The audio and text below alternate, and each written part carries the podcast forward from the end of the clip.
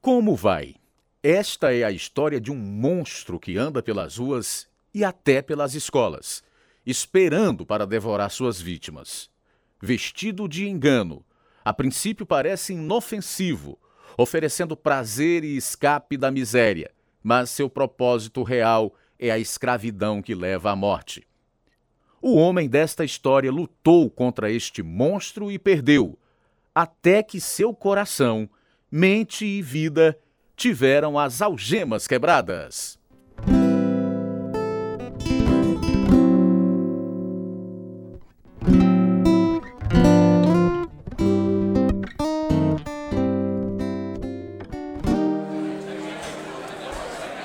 Olha, cara, olha o que a TV está dizendo. Ih, tem alguém querendo suicidar. Pular da ponte de George Washington.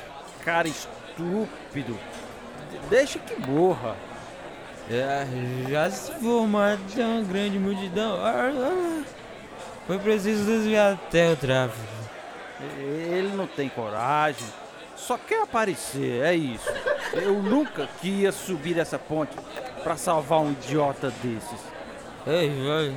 Senhor, vem cá. A câmera está bem no rosto do indivíduo, olha. É seu filho. É Billy, quer pular. Billy? Ah, Billy, pule! Vamos, pule logo! Levando esperança a um mundo tenebroso, anunciamos Algemas Quebradas histórias verídicas de vidas que proclamam as boas novas, produzidas em Chicago pela Missão Pacific Garden. Desde 1877, quando a Missão Pacific Garden abriu suas portas aos sem-tetos, a missão tem sido um refúgio para almas em desespero. Mas nada ajuda mais a restaurar a esperança quanto o amor incondicional de Deus, o único que pode transformar qualquer vida, por pior que seja. O amor de Deus e seus propósitos mantém a luz brilhando na escuridão. Agora, irradiando ao mundo inteiro, eis o programa de número 2666, versão brasileira 32, do seriado Algemas Quebradas, o programa que faz você olhar para si mesmo e pensar. Que tipo de pai incentivaria o filho a suicidar-se pulando de uma ponte? O mesmo tipo que colocaria um bebezinho em cima de uma geladeira e o mandasse pular. O mesmo que mandava os filhos irem dormir debaixo de murros e chutes cada noite. O homem em nossa história aguentou este tipo de violência enquanto crescia e ainda manteve um senso de humor, mas as cicatrizes eram muitas e profundas. Sugiro a você cuidado com crianças pequenas, devido a alguns assuntos contidos na história verídica de Billy Snyder, que vamos contar nesse momento. Nunca entendi a maldade de meu pai. Embora ele e minha mãe tivessem vindo de lares onde havia violência, ele parecia viver para lutas físicas, molestando minha mãe e os três filhos de modo rotineiro.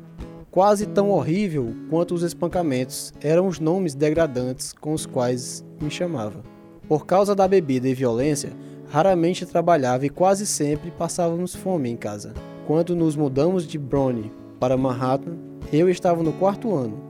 Fiquei sem estudar durante meses e nunca consegui acompanhar a turma, o que me fazia sentir mais estúpido ainda. Aos 10 anos, fui molestado sexualmente por um amigo de meu pai o que iniciou um conflito sobre minha identidade sexual. O monstro estava querendo me pegar. Outra influência má era meu tio. Ei, Billy, gosta dos meus novos pneus? São legais, tio Sônia. Vai atrair as garotas como nunca. E é só isso que importa, garoto. Vinho, mulheres. Seja lá o que você conseguir. Como foi que conseguiu arranjar um carrão desses? Vou lhe contar um segredo, Billy. O Robin Hood dos dias modernos tira dos ricos e dá aos pobres. E eu sou pobre.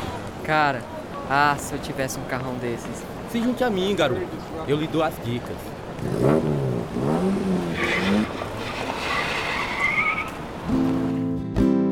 A fim de sobreviver em meu mundo, escondia meus medos por trás de uma máscara de garoto fortão.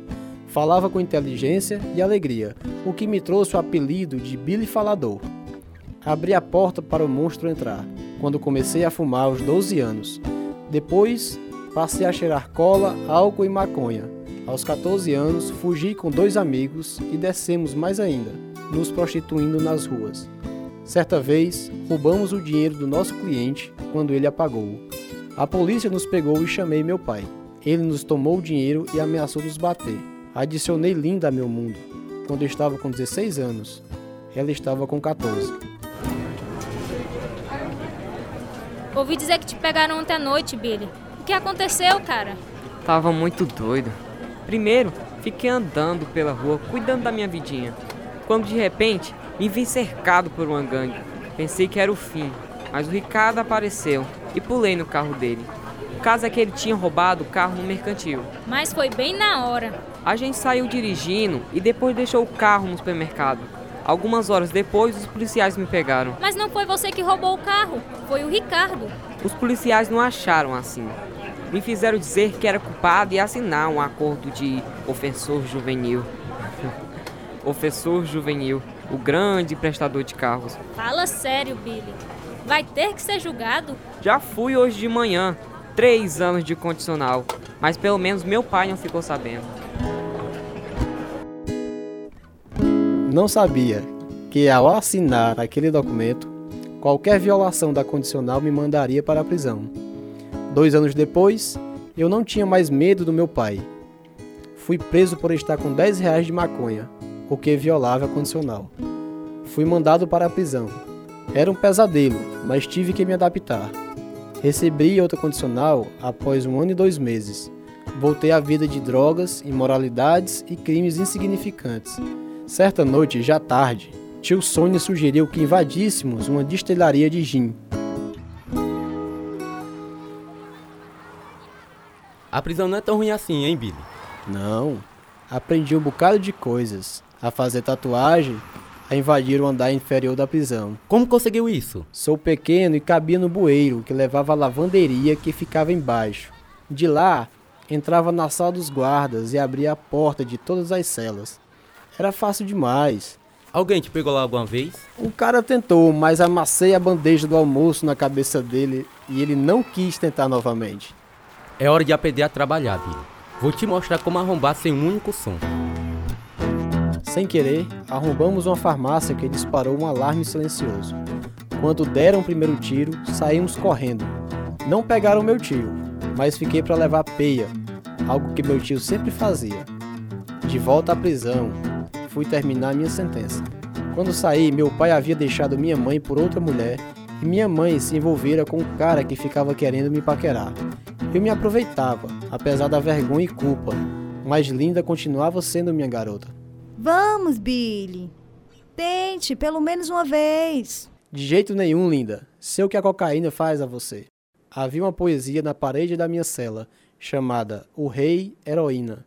O cavalo branco da heroína levará você ao inferno. Só se usar muito.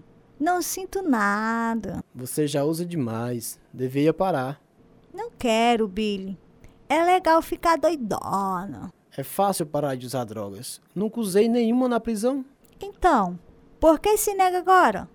Você vai adorar. Odeio agulhas. Faço só uma subcutânea, ao invés de injetar na veia. Anda, tenta, só uma vez. Tá bom, só uma vez. Para lhe mostrar que qualquer pessoa pode parar quando quiser. Você já deve saber o que aconteceu. Logo eu estava me enchendo de heroína e cocaína, à medida que o monstro ia roubando minha sanidade. Tentei roubar uma loja, fui preso. Passei seis meses na cadeia. Linda e eu finalmente fomos ao programa do governo chamado Metadona, que também nos auxiliava no aluguel de uma casa. Arranjei um emprego e juntei dinheiro para que eu e Linda pudéssemos casar. No ano seguinte, nos mudamos para Nova Jersey, onde troquei metadona por álcool.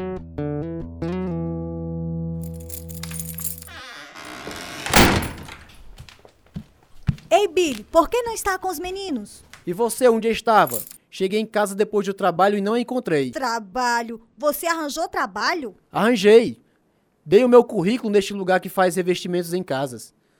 Disse ao gerente que tinha 24 anos, minha esposa estava grávida e eu precisava de um emprego. Se me mostrasse como se fazia uma vez, eu aprendia. Ele acreditou em você? Você deve ser mesmo idiota, linda. Estou empregado e já sou um expert. Ótimo. Agora a gente vai poder se divertir. Pensava que minha esposa tivesse saído do metadona, mas quando nosso filho, Billy James, nasceu, precisou fazer um tratamento para ser desintoxicado da droga. Nenhum de nós cuidava bem dele. Eu passava a maior parte do tempo com os meus amigos, fazendo hora nos bares do que com Linda. Ela também era infiel e negligenciava o bebê. Um dia, quando nosso filho estava com oito meses, cheguei em casa e o encontrei sozinho no berço. Esperei oito horas, até que Linda apareceu, doidona demais. Revirei o carro e encontrei dois vidros de metadona. O que está fazendo? Vou jogar tudo isso fora. Você não pode fazer isso. Pois é só olhar. Que tipo de mãe é você? Que deixa o bebê em casa sozinho o dia inteiro? Billy, tive que ir a Nova York. Não consigo viver sem metadona. Você pode e vai. Não! Você não tinha o direito de fazer isso. Era meu. Agora o que, que eu vou fazer? Tô nem aí. Mas é melhor não deixar o nosso filho sozinho, nunca mais. Linda continuou a abandonar nosso bebê. Também levava homens para nossa casa. Quando lhe dei um ultimato, ela fez as malas e foi embora, me deixando com o bebê. Arranjei uma moça de 17 anos para me ajudar, mas após três meses entre o trabalho e o bebê, saí a procurar Linda. Encontrei com seu irmão, Jimmy, numa fila de cinema e ele me disse onde Linda estava. Nosso filho não tinha nem um ano ainda, quando joguei nos braços da mãe e me mandei. A minha namorada e eu começamos a morar juntos e não demorou muito, estávamos usando heroína. Quando perdi meu emprego, voltamos para Nova York, onde me encontrei com um velho amigo de drogas. Billy? Billy Falador? Olá, Tom. Quanto tempo, hein, cara? Quais as novidades? Ouvi dizer que você se casou? Foi, mas já nos separamos. Tem um filho também. Ainda se droga, Billy? Quem pode viver sem drogas, cara? Quer me dizer que não se droga mais? Exatamente. Desde que recebi Jesus como meu salvador, parei de me drogar. Ele me deu uma vida nova. Você precisa entregar sua vida a ele, Billy. Jesus mudará você completamente. Escute o que eu lhe digo. Ele ama você, cara. Eu sei. Do mesmo jeito da minha ex-mulher, Tom. Preciso disso não, cara. Voltei ao programa Metadona. O monstro vestido de ovelha, droga de graça, mas com grande custo. Éramos zumbis, esperando na fila por uma dose. De vez em quando, via Linda. Olha só! Quem voltou ao programa? Cadê o nosso filho? Com meu irmão Jimmy. Como se você se importasse. Nunca foi vê-lo? Vejo ele quando posso, Linda. Ainda está com Terry? Estou. Moramos numa pensão. E você, ainda está com Hank? Não. Acabou. Jimmy está morando conosco. E está ensinando os números e o alfabeto para Billy Jr. É meu menino, sabido como velho pai. Queria que essa fila andasse. Preciso logo dessa droga. Esta não é a resposta, linda. Queria saber qual é. Aos 27 anos, desesperado por causa do meu mundo de sexo, drogas e crimes, subi ao topo da ponte George Washington. Não queria morrer. Estava encurralado com todos os meus amigos. Tinha que ver se alguém se importava o bastante para ajudar, mas ninguém quis me ouvir. Fiquei lá no topo da ponte umas 5 horas, centenas de metros acima d'água. Um policial veio até a metade, seguido por um padre, seguido por minha namorada. Concordei em descer se prometessem não me colocar num asilo de loucos. Naturalmente, quebraram a promessa e me levaram a Belleville. Você não acha loucura subir ao topo da ponte George Washington? Doutor, não sou louco, só queria que alguém me escutasse.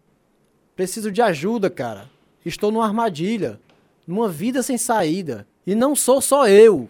Meus amigos estão na mesma armadilha também. Há quanto tempo vem pensando assim? Há muito tempo.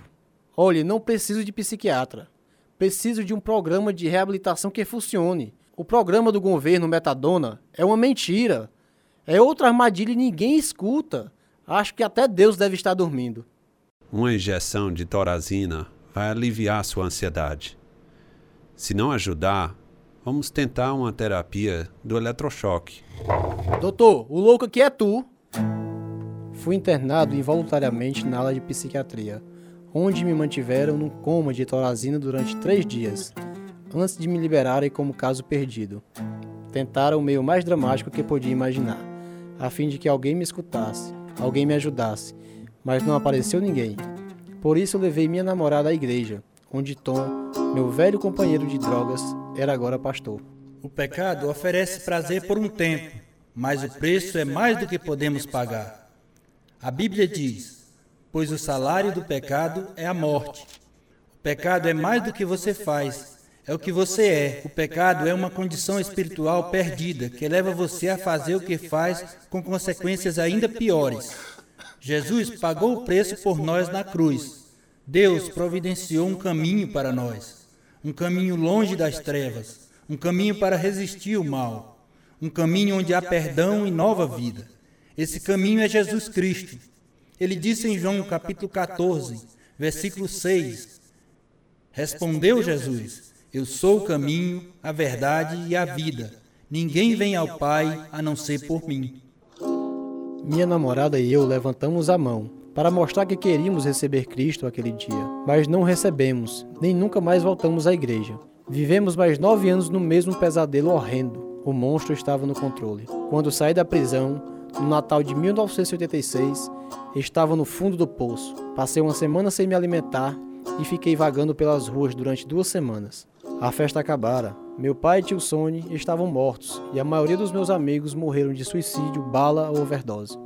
Mamãe me encontrou e me colocou no hospital, onde fui tratado porque estava congelado pelo frio, malnutrido e com doença venérea.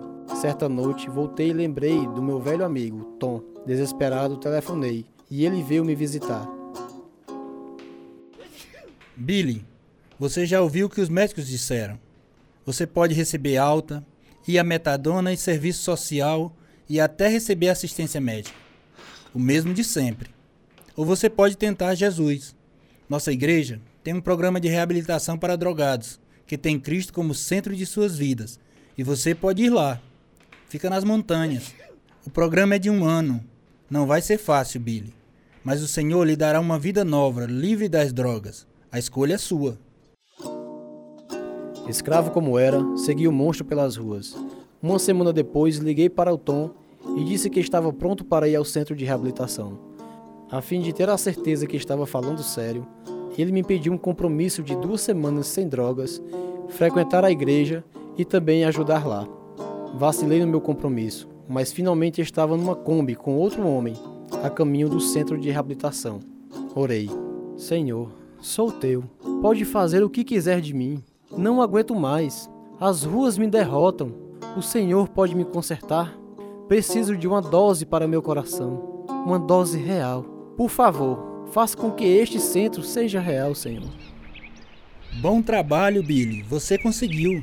Foi o ano mais difícil da minha vida, mas Deus me carregou o caminho todo. Ele é um Deus bom e quer o melhor para nós. Foi por isso que Jesus morreu em nosso lugar. Não só aprendi a Bíblia, Tom. Aprendi a conviver com caras que nem sempre gosto. Na rua, posso só me afastar, mas aqui não. Isso vai ajudá-lo. Linda vem para minha formatura. Que ótimo, Billy. Talvez Deus a atraia para Jesus. E o que vai acontecer agora? Alguém na igreja se ofereceu para hospedá-lo em sua casa. Graças a Deus, Tom. Billy, lembre-se de 1 Pedro, capítulo 5, versículo 8. Sejam sóbrios e vigiem. O diabo, o inimigo de vocês, anda ao derredor como um leão, rugindo e procurando a quem possa devorar. Palavras proféticas à medida que voltava para o mundo. Comecei meu próprio negócio e as coisas deram certo há alguns meses, quando sofri meu primeiro grande golpe. Telefonei para meu amigo Tom a fim de conversarmos.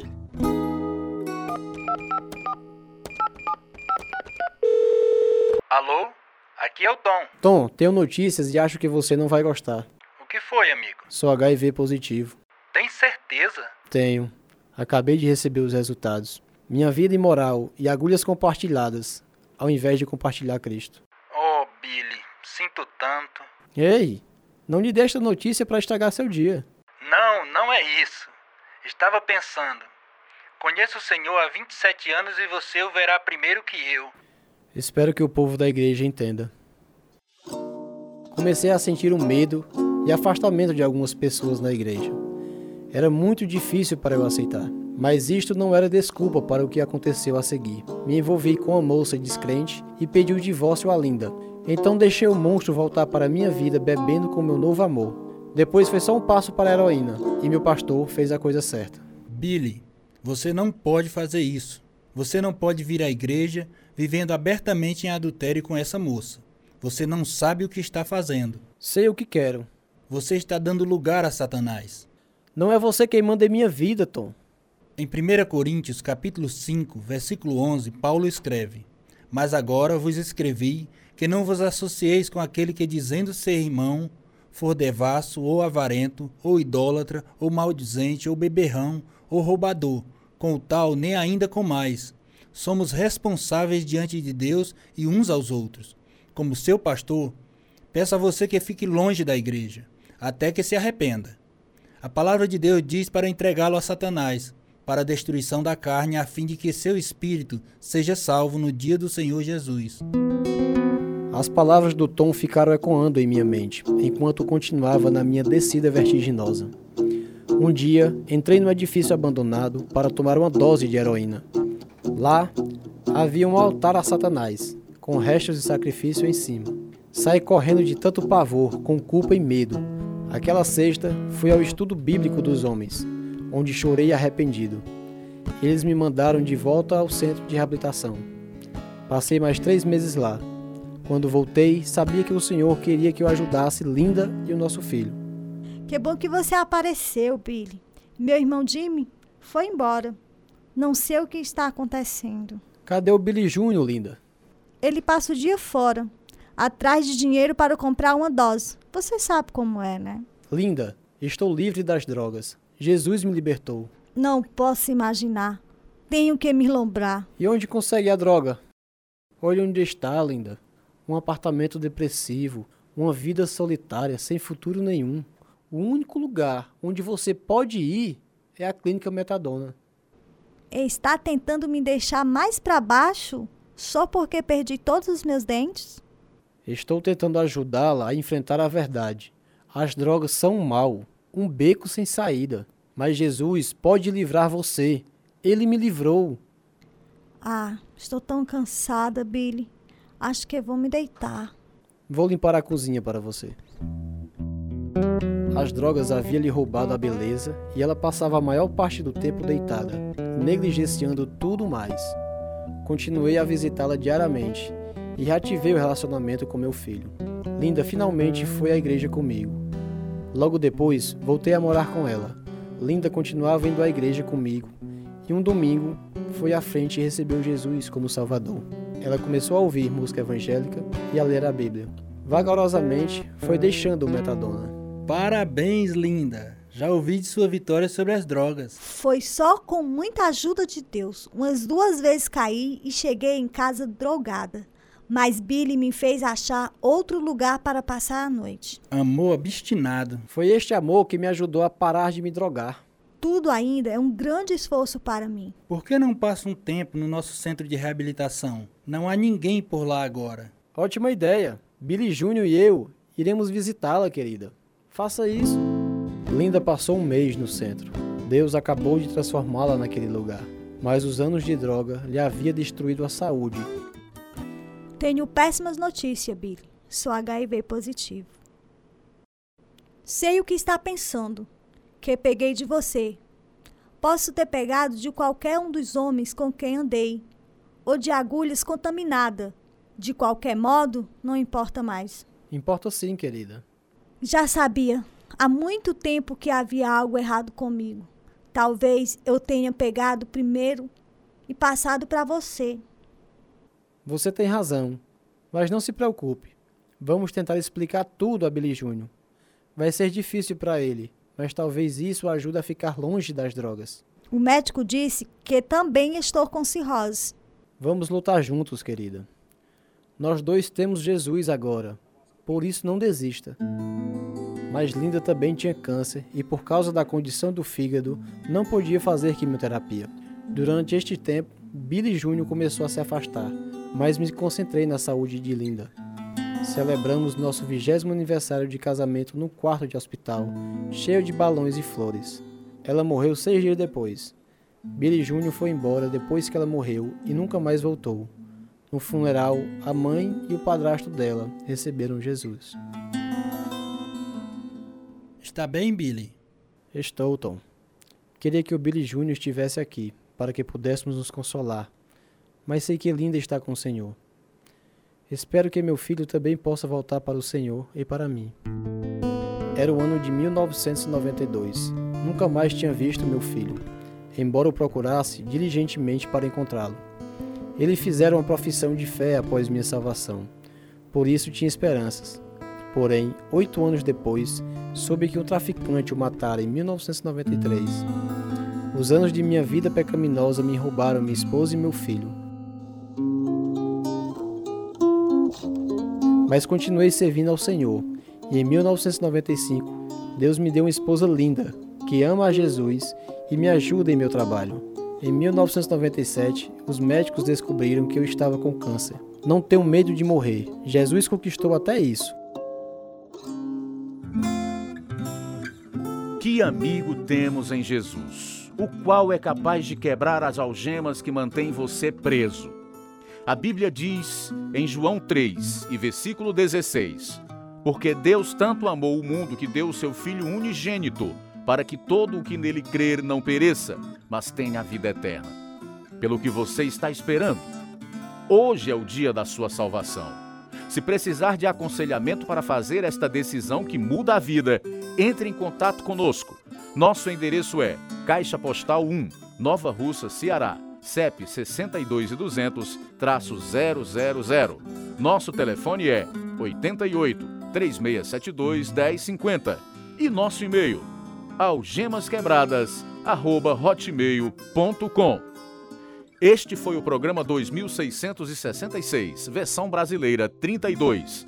Participaram desta história os seguintes atores: Robertson Domingos, Raí Kennedy, Amanda Maria, Aureni Barbosa, Edilson Filho, Cleiton Andrade, Auristeles Carvalho, João Batista, Timóteo Golson. Tradução: Edissa Soeiro. Direção: Lina Gossen e João Carvalho. Produção: João Lucas Barroso. Música: Ismael Duarte e Heriberto Silva. E eu sou Luiz Augusto. Algemas Quebradas foi gravado nos estúdios da Rádio Ceará, Nova Russas, Ceará, Brasil.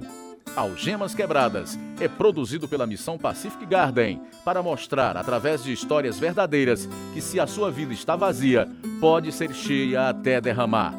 Nada nos anima mais quanto receber notícias sua, amigo ouvinte. O endereço é Missão Pacific Garden, 1458 Sul Canal Street, Chicago, Illinois, 60607, Estados Unidos. O nosso endereço no Brasil é Algemas Quebradas, Caixa Postal 01, CEP 62200-000, Nova Russas, Ceará. O nosso e-mail é algemasquebradas@hotmail.com ou visite o nosso site www.algemasquebradas.com.br.